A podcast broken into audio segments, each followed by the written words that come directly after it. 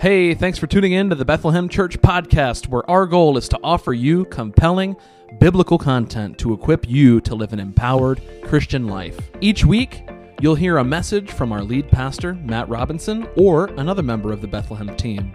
We also host a conversation every week where we unpack different facets of Sunday's message. We're so excited about this message and we hope it's a blessing to you. Let's jump in.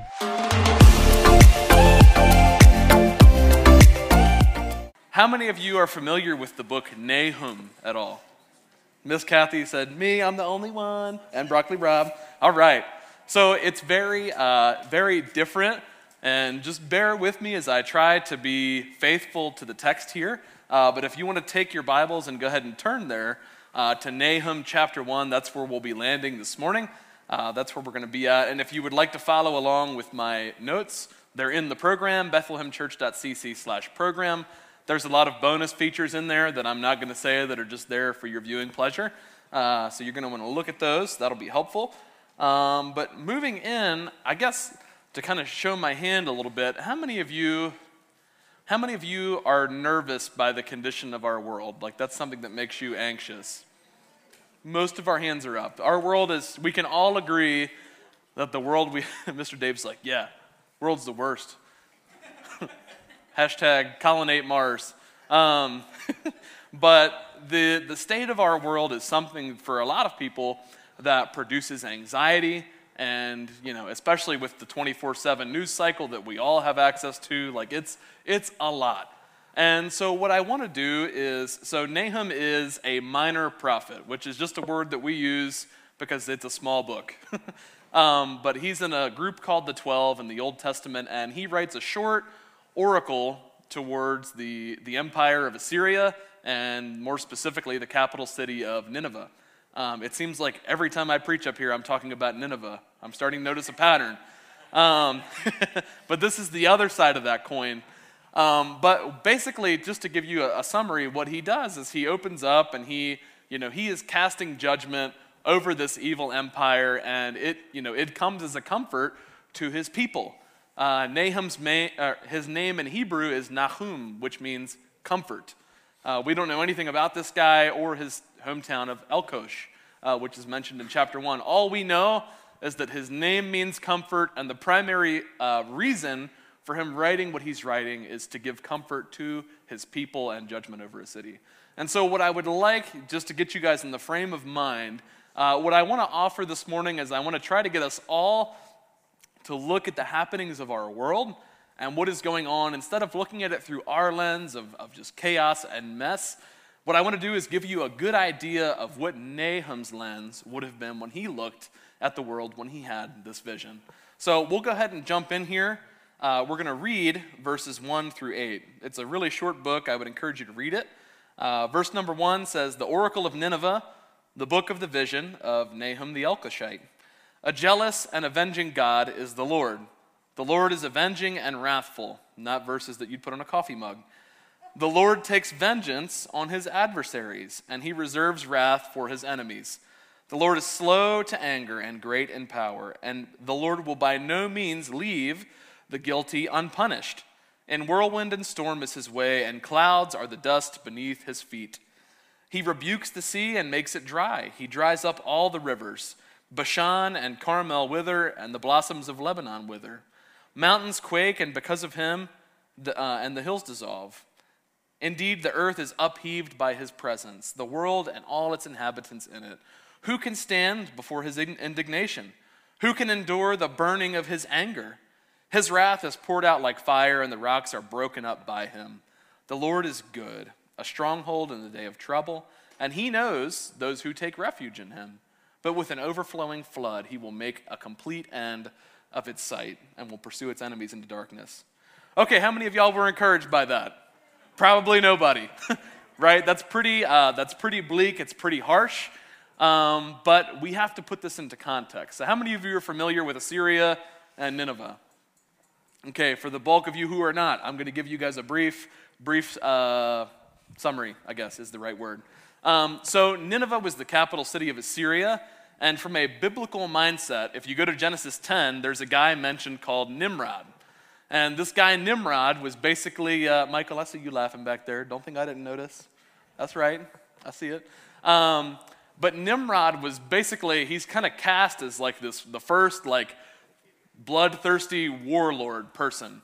And what the Bible does in Genesis 10 is it links the founding of Assyria and Babylon, two of you know, Israel's arch enemies. Uh, it links their founding to this guy named Nimrod. And so when we're thinking about this city and this, this nation of people, their origins come from this guy who is linked back to the giants in Genesis chapter 6. So all around, like lots of cosmic evil, lots of bad stuff wrapped up in this. And then fast forward, Assyria was the first like big empire of its kind. There was not a there was not a, an empire that had existed before Assyria in, in any way, shape, or form. And honestly, there has not been a people after the Assyrians that were quite quite like them in size and in just the way that they did business. Um, so this is the group of people that is targeted, and the Bible links them all back to this guy named Nimrod, like it's evil, like their root is evil. And so when we read this, like this is something that, you know, maybe your village atheist would read and say, see, God is so mean and so rude, he's destroying people. And but when we read it in context, we understand who the target audience is. And once more, it's not all of the people of Assyria, it's their leadership, if we read the book. God wants to topple their evil regime.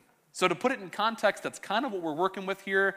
And what Nahum is doing is he's giving us an oracle. And an oracle is just a to put it simply, it's a very weighty saying, like it's a heavy thing. When we read that, you felt the weight behind it. You're like, ooh, that's uh, it's a little rough, a little rough there, Nahum. And he would say, yeah, it is, and that's, that's the design. And so when we look at this, this is kind of the, the, the, stage that has been set and how the Assyrians have been cast, and Nahum's, he's, he's playing ball. He's playing ball with them. And so what we have to understand, and, and coming, from a, coming from this perspective, what I want to give you guys today we're all anxious about our world. We're all, you know, I've heard people say, if I've heard it once, I've heard it a thousand times, I just can't even think about bringing children into this world, right? We've all heard that. A lot of us have probably said that, and next thing you know, you've got five kids. Where, where's Pastor Matt at? He's in there. um, but, but we all know the state of our world is, is just, it's no good. And what I want to offer you today is a sentiment of comfort in the fact that, you know, what is going on is not outside of God's control. And I want us to glean some comfort from looking at this just in a, in a very different way. And so, to kick that off, we have to understand that where comfort does not exist is in a world that we have control over. How many of you are control freaks? Be honest. Yep. Karen's like, I have to raise my hand. I have to. Um, and if you didn't raise your hand, your friends know if you're a control freak or not, right? But for me, I, I, am not a self identified control freak, but some of you who know me and work with me may think that I am. Um, but here's the thing we are a mess. Can anybody agree with that? Okay, so therefore, when we want to control things, when we want to, to, to shape the world that we are a part of, as good as our intentions are, guess what? It's still a mess right? And so when we look at this, it's important for us to understand that when we look at the world, and right from our American context, we're like, if every, if every other country was like the United States, the world would be a pretty good place. You know, that's how we think, right? But here's the thing we, we, don't, we don't have the answers. We do not. And so the first step on this, this comfort journey, if you will, on our way to the Tempur-Pedic warehouse, um, the first step on that journey is understanding that we are not in control. The verses that we just read show clearly that, hey, you know who is in control and you know who is going to set up and destroy is the God of Israel, is God Almighty. Like, He is the one in control. And the sooner we realize that, the sooner we will cease to be anxious because we're not in control. Because if we are control freaks, when we hand stuff off to other people and other people are doing things, we're like, I don't know if they're going to do it the same way I would.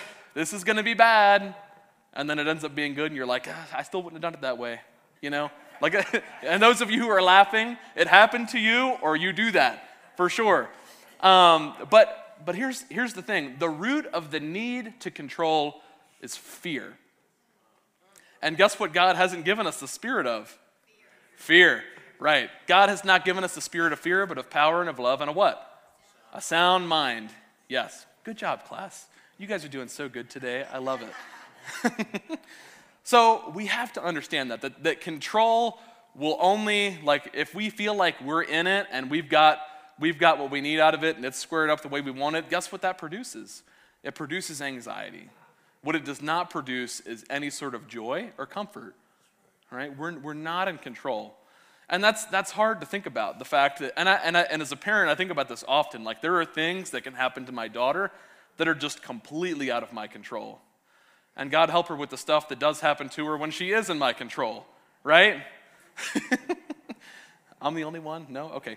Um, anyway, moving on. Um, but, but we, can't, we can't feel the need to control. We just can't because as hard as we try and as much effort we put into controlling and keeping things in our wheelhouse, guess what? It never really is. And we've worried ourselves for nothing. So, the first step on this journey is that we need to understand that we are not in control. So, moving through the text here, Nahum does something interesting in verses, uh, verses 2 and 3. Uh, you don't have to. I'm trying to stay, stay centered here. I think it'll catch it. You good? All right. Sorry about that. Just, you know, hey, look, it's the weather. It's not my fault. Um, but anyway, Nahum makes a reference in uh, verse number 2. He says this the, uh, where's my reference here? There it is. The Lord is slow to anger and great in power, and the Lord will by no means leave the guilty unpunished. He makes this reference, and if you're familiar with the Exodus narrative, you'll understand where this comes from. This is like pulled word for word out of, I think it's Exodus 30. It is, it's Exodus 34. Um, but it's pulled word for word when the Israelites they go apostate like right after the covenant's instituted they worship the golden calf and god's like i'm going to destroy all of you and Moses is like, hey, pump the brakes, dude. Like, you don't have to do that. We can work this out. And Moses intercedes. And after all of that happens, the covenant is renewed. And God says this about himself He says, The Lord God is passionate or compassionate and gracious, slow to anger and abounding in loving kindness and truth, who keeps loving kindness for thousands, who forgives iniquity, transgression, and sin. Yet, he will by no means leave the guilty unpunished, visiting the fathers or the iniquity of the fathers on the children and on the grandchildren to the third and fourth generations. And what Nahum is doing here is he's, he's, he's, it's like a call to remembrance. Like this is something that everybody who read this when it was written would have known, like, oh, he got that from the Moses story. He got that from when God chose to, instead of destroying his people and starting over with Moses, he said, no, I'm, I'm full of grace. I'm, I'm full of loving kindness. And my posture towards you is not one that wants to harm you. You following me? God does not, his desire is, is not to judge us. That is not what he wants to do. And what Nahum is doing is like, listen, because at this point, the Israelites are in exile. They've been judged for, for going apostate again, worshiping Baal and sacrificing their children, very dark stuff. And God said, No, I'm going to judge that. And the Israelites full well knew that God didn't let evil go unpunished because about 80% of them had been wiped out by the Assyrians. Like they knew that. But Nahum says, Listen, I know that it's hard to see at this point in time, but I need you to understand that the God that we serve and worship is not, it's not all that you see today, right? Just because we are enduring judgment does not mean that that's what he wants. And he says, I want you all to remember and reflect on the God of your fathers. The God that said, I will not completely destroy you, but I am full of loving kindness. And that's a, boy, that's a call to remembrance. And when I read this, I was thinking about how many of y'all remember when you first met Jesus? When you first got saved, when your faith was new to you? We all, we all remember that to, to some degree. Some of us were younger than others, some of us were older than others. But the key detail that we remember is just that feeling, that buzz, like, oh my goodness, like this weight has been lifted off my shoulders. Like, I'm gonna charge hell with a squirt gun. Like, this is awesome. Yes. And then you're like the weird person at all the family gatherings, and they ask you to pray because none of them do. And that's just like the thing, right? Like, it's all new, it's all fresh, right? We've all been there. I like to call that cringy Christianity. It's like the new, it's like the newborn baby stuff you go back through your Facebook memories and you're like, ooh, that was weird that I said that. I've grown so much since then. Um, just me again? No? Okay. Anyway, But, but my point is that there's a, we, we all need a call to remembrance of what that felt like. Who is Jesus to you now compared to who he was when you first met him? Has that relationship grown or has it, has it what, was a, what was a raging bonfire become just a, a smoldering ember that is barely staying lit? And if, if you're anything like me, you've either been there where you're just a smoldering ember or you are there. You are in a place where you have forgotten. And, and look, we're not after touchy feely stuff here, right? Like, we're not after a feeling or some sort of emotional buzz, but it, it is somewhat of a byproduct of what the Holy Spirit makes you feel, right? And if, if you're not in that place, I've, look, we've all been there plenty of times, and if you are there, there is, there is a remedy here of how to get out of that funk and move forward. So, his reference to Exodus, it's, it's covenant renewal and it's a callback to a God whose response is always for the good of his plan and his, or foremost, his people. The God that used to be in your mind, guess what? He doesn't change. Has Jesus changed or have we changed? We have changed. Right. So if we are changing, if our mindset is changing, guess whose fault that's not?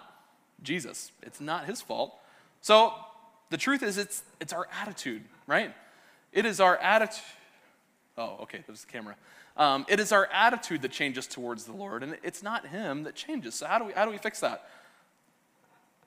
If, our, if our faith has. Okay, pause. I'm going to take you all down a journey real quick. So, I bought a minivan in July. Huge milestone in my 26 years, right? Thank you, Jason. Jason's happy for me. Um, huge milestone, right? And I, I love, there's one thing I love about buy, buying vehicles among all the garbage. And I love, love, love, love the new car smell. Anybody else love that? I, I get the itch to go all the time because as soon as you get in, it's like, it's like just hits you in the face as soon as you open the door that's got a fresh seal and doesn't leak water. I'm fantasizing here. I, look, I drive a 2012 Ford Focus with 217,000 miles. It does not have the new car smell anymore. Anyway, it's got other smells, but not the new car smell. Um, but anyway, I, we, we bought a minivan, and it's a 2018, so it's not new. And, you know, we're going through everything at the dealer. And, you know, you know is everything okay? Is there anything that we could do to make this, you know, make this thing happen today? You know, uh, the whole, the whole gamut of the, the car dealership thing. And I'm like, yeah, everything's good. Everything looks nice. It's certified. Like, but I just, the, the new car smell's not there. Like, it, I really, I really want to spend an extra 20K to get that smell for a couple months, honestly. And he's just like, yeah, I can't fix that for you, sorry. He's like, but we do have this other vehicle, you know, that, that does have the new car smell. Um, but listen, but I, look, I love it, you love it, we got to have it. And here's the thing your faith can have the new car smell all the time. It doesn't ever have to go away. And here's how. uh, John, uh, John 14 says this But the Helper, the Holy Spirit, whom the Father will send in my name, he will teach you all things and bring to your remembrance all that I said to you. Listen, the call to remembrance that we need comes from the Holy Spirit. Are we, look, are we in touch with the Holy Spirit? And if you know, you know. It's just one of those things. But if we're not, if we're not in tune with what the Spirit is saying, if we're not moving forward in our sanctification process, like, guess what? Your new car smell, the excitement that you used to have about going to church that isn't there anymore, it's going to be gone. We, we get all excited about the moment when we are justified, when Jesus makes us our, our, his own, and he takes ownership of us and he forgives our sin and we're like, oh my goodness, this is so amazing. I'm going to sing my heart out every week in church, and then it just fizzles out. Why? Because we didn't follow up our justification with sanctification. You following me? If we if we stop there, it's like you plant a tree, but the seed never grows. Guess what? It's good for nothing. There is still life in that seed that can grow, but if it doesn't grow, you would call that what? Trick question. Just kidding. That was a pretty uh, open question. It's dead. That's what it is. If you plant a seed and it doesn't grow, it's dead. James said, faith without works is what? Dead. Now, when we talk about this idea of sanctification, what I'm not saying is that, hey, you need to do X, Y, Z so you can go to heaven. That's not what I'm saying. That's not what the Bible says, and that's not what I'm saying. But what I am saying is that if you want that new car smell, if you want to be in a place where you're excited about the things of God and you're getting plugged in at the church, you have to move forward with your sanctification process. You have to want to grow as a Christian and grow in your faith. And honestly, that means the opposite of what we'll see these empires doing in this passage. It's the opposite of building yourself up, it is actively tearing yourself down. Trust that the Spirit who justified you is the same Spirit who wants to sanctify you. The Holy Spirit that you got all the, the warm and fuzzies about, like He's the same guy that wants to keep you on track and keep you moving forward to the desired end. And what is the desired end, you may ask? What should I do? What are the things that I should be doing? What's my checklist? Here's the, the sad part there isn't one, right? The, the end result is that we are conformed to the image of God's Son, right? The more we grow in our life to become more like Jesus, that is what sanctification looks like. And guess, and guess who's the only person that can help us do that? The Holy Spirit. The Holy Spirit is the only one that will conform His church to be more like His Son. That's it. And if we're not tapping into that, if we're not, look, if we're not engaging Scripture, if we're not, if we're not praying over things, if we're not fellowshipping with believers, we're not getting there. We're just not. And we, your, your car, look, your faith's gonna smell like my car if we don't get it together, okay? And we don't want that. Nobody wants that. So let's, let, let's move forward in the text here. Um, so he, he makes this interesting statement in verse 3 he says this he says in whirlwind and storm is his way and clouds are the dust beneath his feet now if we if you're familiar at all with how storms work in the bible what's happening is that storms are used to depict like tragedy or like dark times or turmoil and we all know that to be true. We still use storm metaphors like yeah i'm just going through it. Feels like i'm in a storm right now just hoping it passes and the sun comes out right? Like that's that's how we think. That's that's still how we think. And so, what's interesting though is when he draws this conclusion, when he puts this together, he doesn't say he moves the whirlwind and the storm away. That's not what the text says. The text says that God's way, where he chooses to operate, is in the storm. How many of y'all have ever gone through a hard time before? All of us, right? And when we're in a hard time, what we end up praying for every time is, Lord, let this pass. We always quote that psalm out of context that says, This too shall pass, right? Just like a kidney stone. Um, that was delayed. Maybe a little too much. Cut that one. We'll scrub that from the video. Um, but, but we always want the storm to pass by. There's a hymn, When the Storm Passes By. When it's, when, you know, I don't really know the words, I just know it's a hymn. Um, but but that, that is our desire as, as Christians. We always want the trouble to pass away. But what Nahum is describing in this passage is, is the exact opposite. He says, Listen, here's what you need to understand, right? And let's pull this out and look at it in context of what we're looking at the mess that we see in the world. The mess that is, and I, I hate to use the Middle East as a whipping post, but it really, like, that is a prime example of the rise and fall of empires, like, all the time, right? And what happens all over the world, the United States, we see rises and falls all the time, different people, different leaders, right? We see it. It's everywhere. It's never not happening. And what Nahum is saying is like, listen, in all of that mess, in all of your mess, you have to understand that that is where God does his best work. You have to understand that in the times in your life that are tumultuous, I think I said that right, and the ones that are tough and rough, those are the ones that God wants to work in. And he wants to, the time that you are in that space, he says, listen, let's learn something. Listen, let's move your sanctification forward. Let's, let's grow our relationship together. But what do we say? Let's let it pass by. Let's get rid of it. And God says, no, no, no, no, no, no. No. This is, this is where I want to do my best work with you. You prayed and said you wanted to be X, and here I am trying to do it in the storm, but you don't want it to happen because it isn't on your terms because you want your life to be a bed of roses. And we all do. That's a, that's a human thing. Like, we all want, uh, you know, a cushy life, a comfortable life, and that's, that's not a bad thing to want. But I think that the, the headspace that I want us to be in, and I've been musing on this and thinking about it, is instead of praying for the storm to pass by, we need to pray for the storm to do what it's supposed to do. That's it. Because if it doesn't do what it's supposed to do and it just passes over, guess what? You experience pain for no reason.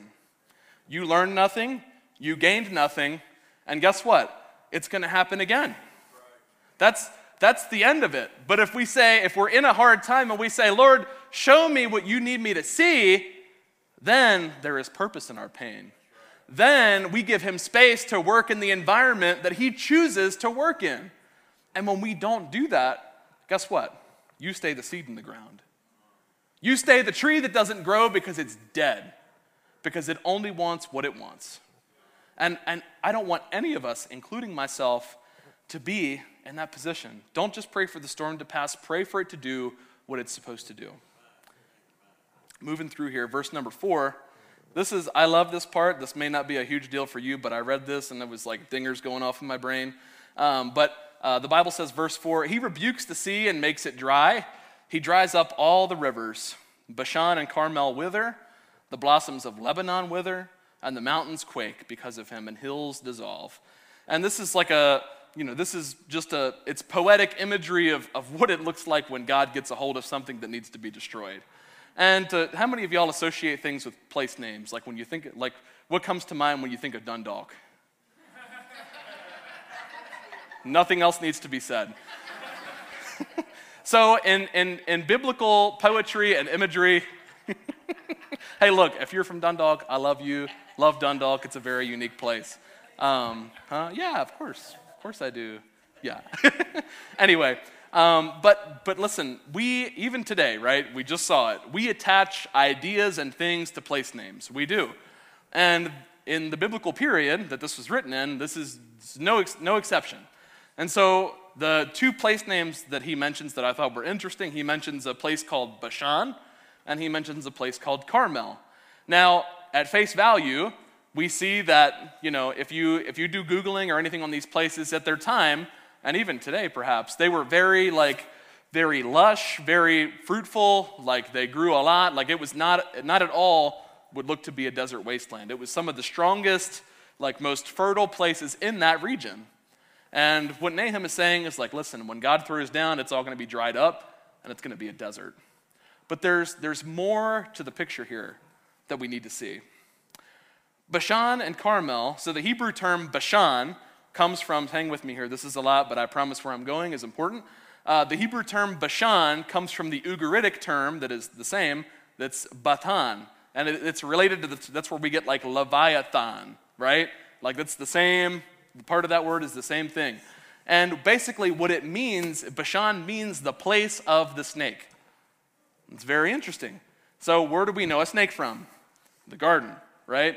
The Garden of Eden narrative in Genesis chapter 3. And so, this place, Bashan, if you look into it, the, the, the, the context that it carried within the, the Israelites at the time, like Bashan was the gate to the underworld, basically and all of the like Og of Bashan from the conquest, like he was a giant figure, he's tied to Bashan.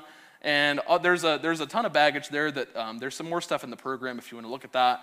Um, but it, it's called the place of the snake, which is very, very interesting that God wants to destroy the place of the snake. And then on the other side of that coin, we have Carmel, not like, you know, on your ice cream, like Carmel, Carmel the place. In Hebrew, that term just means like lush, basically. Um, but Mount Carmel, which is the, the place that it's talking about, was like the epicenter of Baal worship in Israel. And Baal was a, was a Canaanite deity that the Israelites, you know, at times went after and were apostate. And they were exiled out of their land for doing that. And Baal was known for child sacrifice, which is horrible. So if you ever wonder why God exiled his people and punished them, it's because they were sacrificing their children. It's, yeah, makes a lot more sense, right?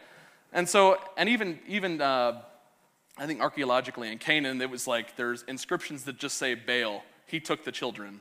Like that's, that's what he's known for. And so when we look at this, like these, and Mount Carmel, right, this is where Elijah, he had like a showdown with the prophets of Baal, and he called down fire from heaven to consume the sacrifice. Like that's what happened there, because that was like a cult center for people who worship Baal. And so you have all of this stuff that is wrapped up in these two place names, and Nahum saying, Listen, God's going to wipe it out. Like it is done. It's over. And then we can tie this into like eschatological day of the Lord stuff, what that means, but that's another time. Um, but my point is that there's a lot associated with these place names. And here's, here's what it boils down to. Like what, what this system is, Nahum leaves the first chapter pretty ambiguous. Nahum himself never actually mentions Assyria or Nineveh. It's like a heading that the passage has, but his vision never mentions it. And it's very ambiguous for a reason. And that's because this serves as a template of how God chooses to deal with evil. Like, this is how he deals with it. He throws down. And what this shows us is that throughout history, all of the rising and falling of empires is something that God has his hands very much so in. Like, this is not something that is outside of his control. And it's something that he's actually, like, all of the chaos that we see, all of the, you know, the nations crumbling and starting, like, this is not just mess. Like, this is something that God has his hand very much in.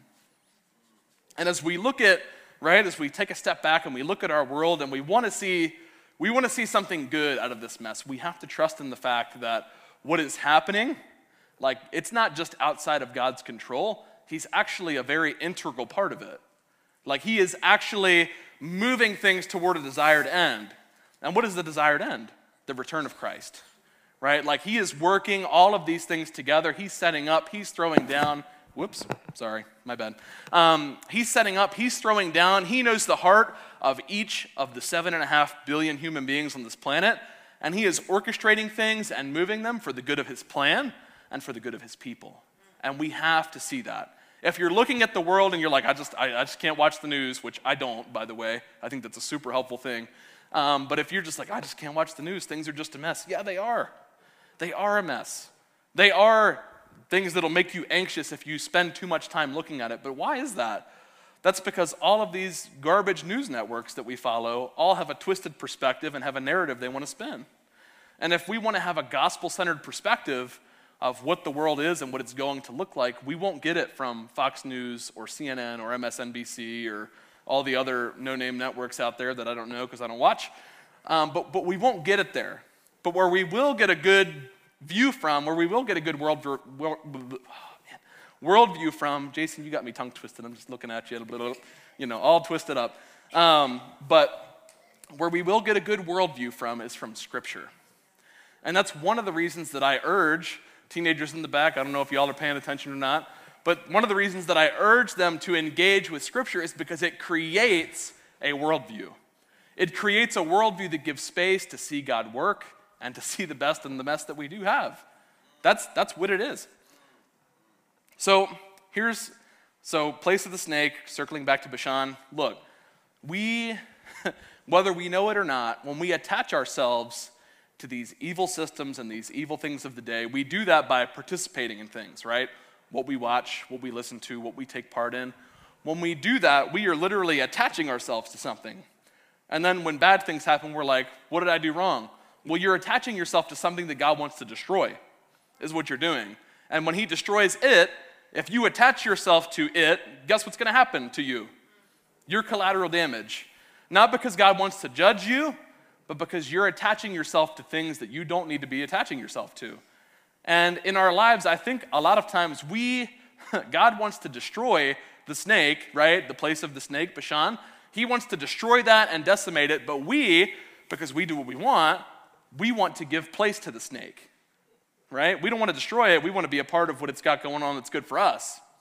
And in our sanctification process, in our, in our journey from moving to, to a worldview that makes us anxious to a worldview that makes us comforted, right, through the Holy Spirit, we have to understand that there are just certain things that we need to stay away from.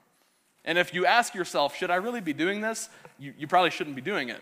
You probably shouldn't be engaging in that you probably shouldn't be with that person. If you're if you're experiencing thoughts in your mind that are saying like is this really right? Is this really good for me? That's that's the only question that needs to be asked. And if we're moving forward in the sanctification we need to stop and we need to say lord i'm having a hard time with this. I'm having a hard time navigating this. I need i need your spirit to guide me and point me in the right direction. And that will allow you to not attach yourself to evil, but to get yourself away from it. That way you can be like Nahum when he's writing this and saying, like, yeah, It's really good that they're being destroyed because they're evil, and I'm not a part of it, right? Like he's able to be comforted because he's not a part of it. And some of us, that's just, it's just not the case. We are very much so a part of it. So are you giving the place, are you giving place to the snake to ruin, or are you giving place to the spirit to work? You're, you're one or the other. There is no both and or, right? Like you can't, you can't have it both ways. I have heard it both ways, but you can't have it both ways. That's a reference that none of you will get. Um, anyway, so look, it's hard. it's very difficult to find comfort in how God chooses to handle the evil of the world if we're partakers in the very thing that He wants to destroy. And this is something that we all have to think like super hard about because there's probably, and, and you know, God's merciful, right? And there's probably things that we are wrapped up in that we're involved in that we don't need to be, and we don't even know it.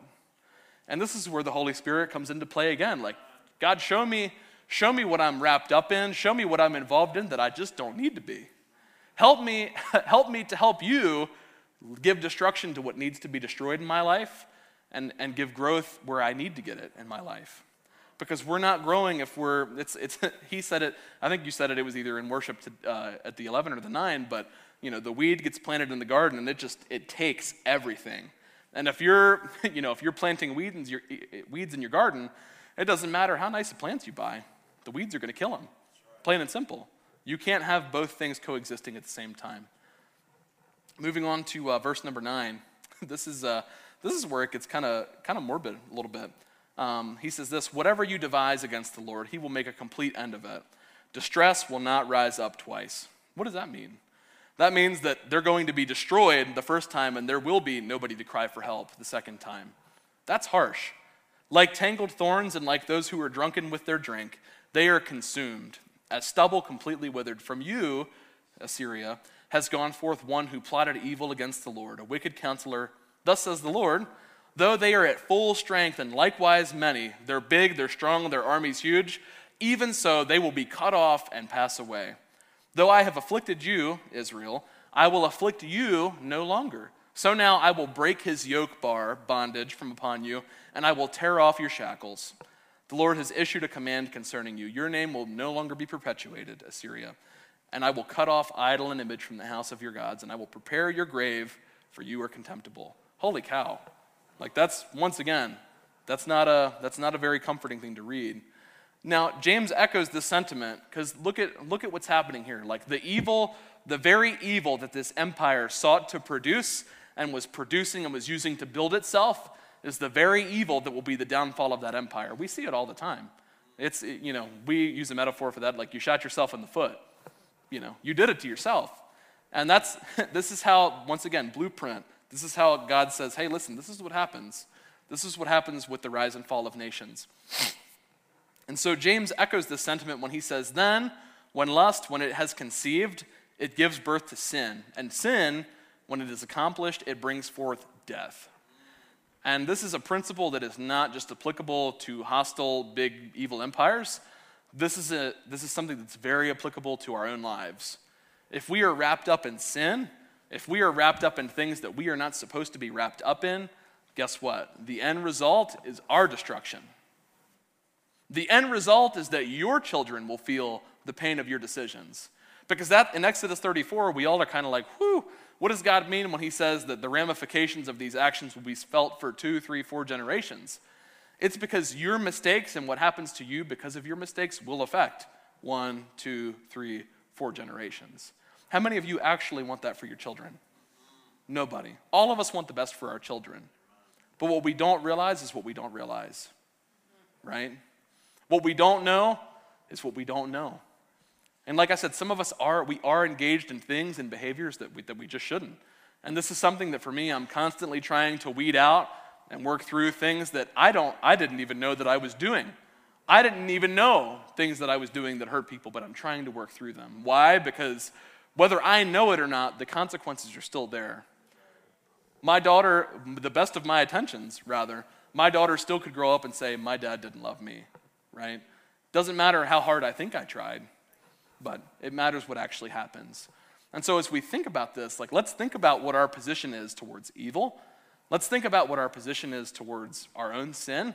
And let's look at let's look at what it looks like to be sanctified. Let's look at you know, allowing the Holy Spirit to do a work in us to separate us from what He needs to separate us from and move us in the direction that is conforming to His Son. The fall of the empire in view is not because of a desired regime, regime change. God didn't say, I don't like the president there, so we're throwing down, right? It's because of unrepentant evil.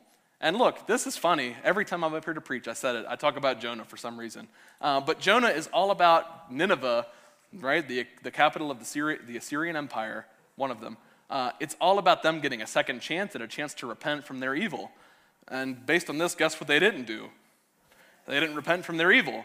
And so they're getting destroyed. When we willingly live a life of sin, we are attacking our, or we are attaching ourselves to a supernatural evil.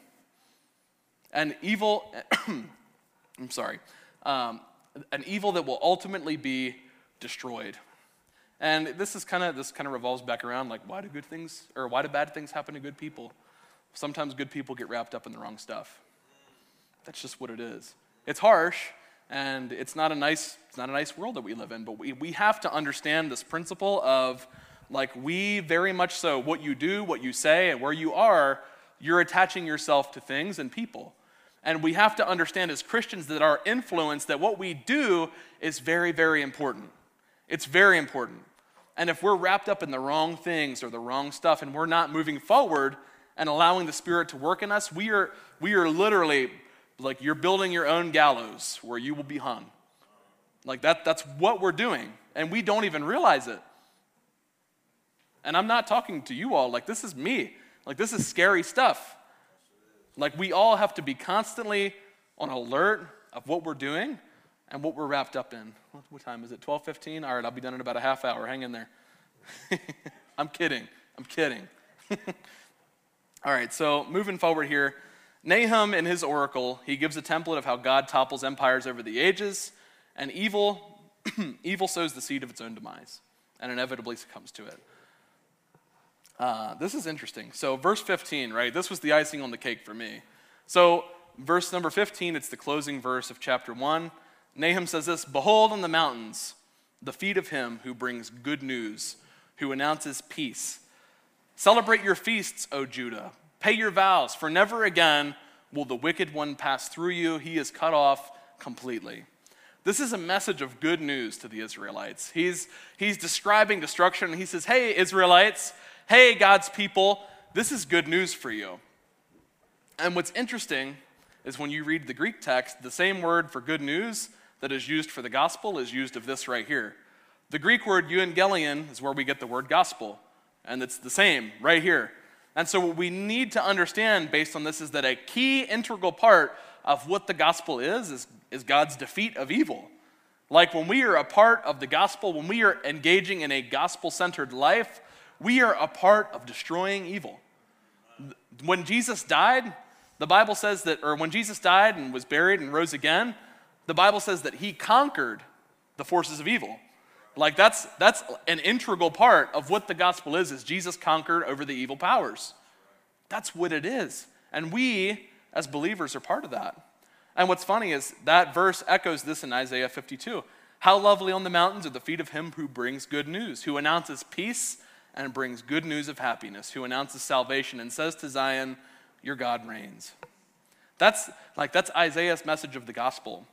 And that word the, so we have the good news, and in the Hebrew text it says, Who announces salvation? That word for salvation in Hebrew is Yeshua. Who announces Yeshua? Does that ring a bell for anybody? What's Jesus' name in Hebrew?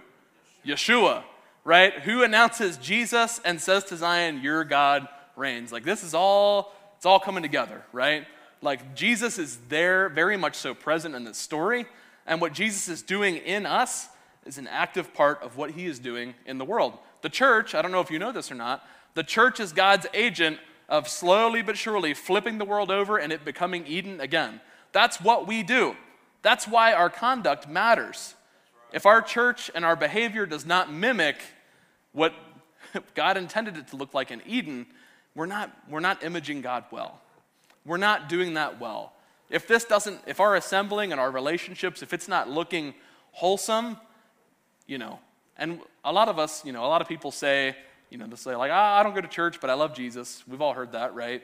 Or we'll say, like, yeah, I go to church on Sunday and that, that's pretty much it. I get my encouragement. But, like, what we're here to do is we're here to be the church. We're here to be God's hands and feet. His spirit is in the body. We are literally the body, the hands and feet of Jesus. That's what we are. Your conduct matters.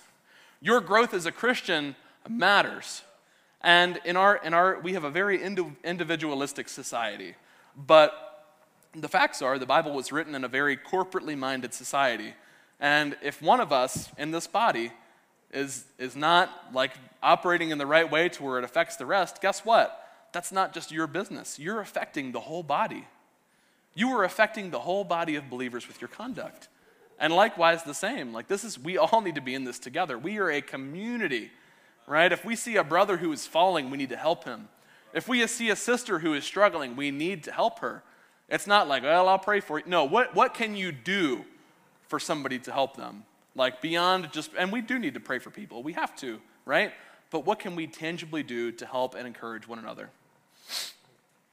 God is in a constant state of setting up and tearing down with nations. But he isn't just doing it with nations, he's doing it in us. Hebrews 13 says this Therefore, Jesus also, that he might sanctify the people through his own blood, suffered outside the gate so, this is key right here, let us go out to him outside the camp, bearing his reproach. For, we, for, uh, for here we do not have a lasting city, but we are seeking the city which is to come. All of us right here, we're, we're Americans. That's where we are, that's where we live. But we do not, we serve a kingdom that is yet to come, that is here in this room, but has not fully come yet. That's what we're doing. And the Bible says very clearly in Hebrews 13, we follow Jesus outside of the gate and we bear reproach with him. We suffer with him. We are torn down with him. Jesus said, Destroy this temple and I'll raise it up again in three days. Let's think about the Tower of Babel. They said, Let us make us a name. Let us build us a city. Let us make a reputation for ourselves. And guess what happens to, to, to Babel, Babylon, Assyria? They all get thrown down in, in our life, and, and look, this is especially common with TikTok, Instagram, like people are, you can be famous by making like one funny video. Like you can, it's very easy to build yourself up and make money doing that. And so we have a culture of people who are constantly wanting to find ways to, to get their name out there and build themselves up, only to be torn down. Listen, if we, if we are trying to build ourselves up, we will be torn down. But as believers, we are constantly called, consistently called to tear ourselves down so Christ can build us up. The Bible's pretty clear that God resists the proud and he exalts the humble, right? If you're all about you and, and getting, I just want to save face and make sure everybody knows this X, Y, and Z about me, and I've got this going on, and I've got whatever amount of followers on Instagram is impressive, I'm not really sure, right? But if that's what you're about, if you're about kingdom building, if you're about I don't know if it's your finances, if you just want to have, if your goal in life is to have a fat bank account, guess what? It doesn't matter. It doesn't. None of that stuff will bring you comfort, and none of that stuff will bring you joy. And if you hoard everything to yourself and it's all about you, guess whose kingdom you're not spreading and helping along? We're not helping God's kingdom. Not that He needs our help, but that's what we are called to do. So I have three takeaways from this that I thought was, uh, thought was good. Now, this whole, let's kind of put a bow on this real quick. I'm running a little over, but we're doing good. Well, let's put a bow on this. We, we want to be comforted, right? We don't want to have anxiety about the happenings of our world and what's happening. We have to understand that God's in control. We have to understand that we are not. We have to understand that by attaching ourselves to things that we shouldn't, and, and you know, it goes the same way if you're attaching yourselves to something that you shouldn't and you know you shouldn't, and then you lie about it and you're living two different lives, that's a whole nother ball of wax. The Bible says a double-minded man is unstable in all his ways. Right? Like some of us, some of us are living two lives and we need to get clean about it. And we need to get, get down to one. But if we want to be comforted, if we want to live in a if we want to live in a state of peace and not in a state of constant anxiety about the state of our world and about the state of ourselves, we gotta we gotta follow through on this stuff we have to allow the Spirit to work.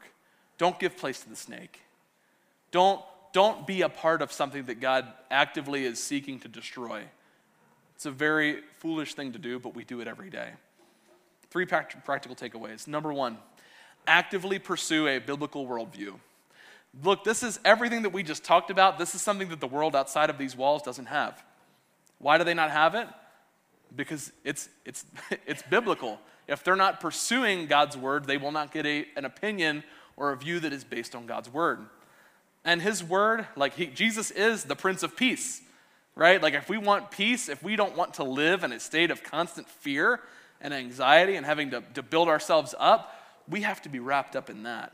But we can't do that if we don't have the proper biblical worldview. And we can't get a proper biblical worldview if your Bible collects dust on your shelf.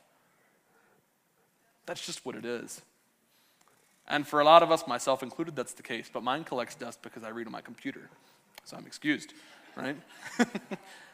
Can't get a paperback version of Logos. Sorry. Um, number two, partner with the Spirit if we're sitting here this morning and we're not actively engaged in our spiritual lives, if you're not waging this war on a spiritual front, you're losing.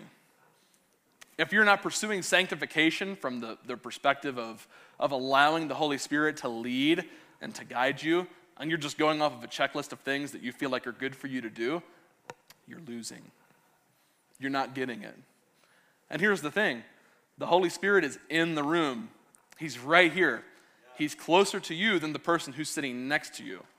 But yet, he is the most neglected person in our home. Is he not? Partner with the Spirit. And finally, and I'll, I'll, I'll end with this listen, take a sip of water here for the finale. Do not stop with justification. Justification is great, being saved grace through, by grace through faith is amazing. What Jesus did for us is amazing, but He doesn't want it to stop there. He doesn't want it to stop there. And as we go about our lives, we have to be actively engaged. Lord, what am I doing? Lord, what should I be doing? How, how can I be more conformed to the image of your Son today? And if we're not doing that, guess what? The new car smell is going to be gone. The good thing is, with your faith, the new, the, the new car smell can come back, right? Can't do that with a car, but your faith can be fresh again. But the ingredient for that is sanctification. If you're not growing, if you're not, if you're not pursuing the Lord, that fire is going to fizzle out. And eventually it's going to die. And we don't need that. We don't want that. I don't think anybody in this room wants that. So what are we doing? what are we doing to keep the fire alive? Because fires just don't burn on their own. They need fuel. And if you're not fueling up, you're losing. When was the last time you were at a small group on a Wednesday?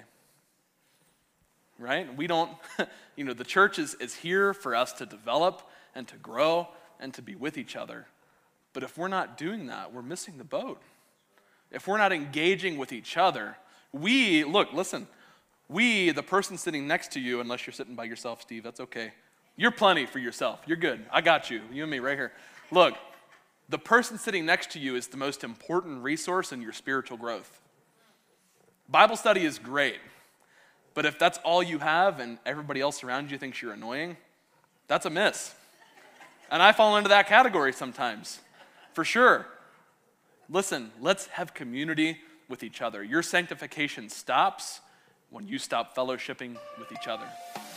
Thanks for tuning in for this message on the Bethlehem Church podcast. We hope it was a blessing to you. If you want to know more about us, feel free to check out our website at bethlehemchurch.cc. And also, in every message that we publish, you'll find our sermon notes in the description, and we hope that you'll study these topics further. We'll see you next time.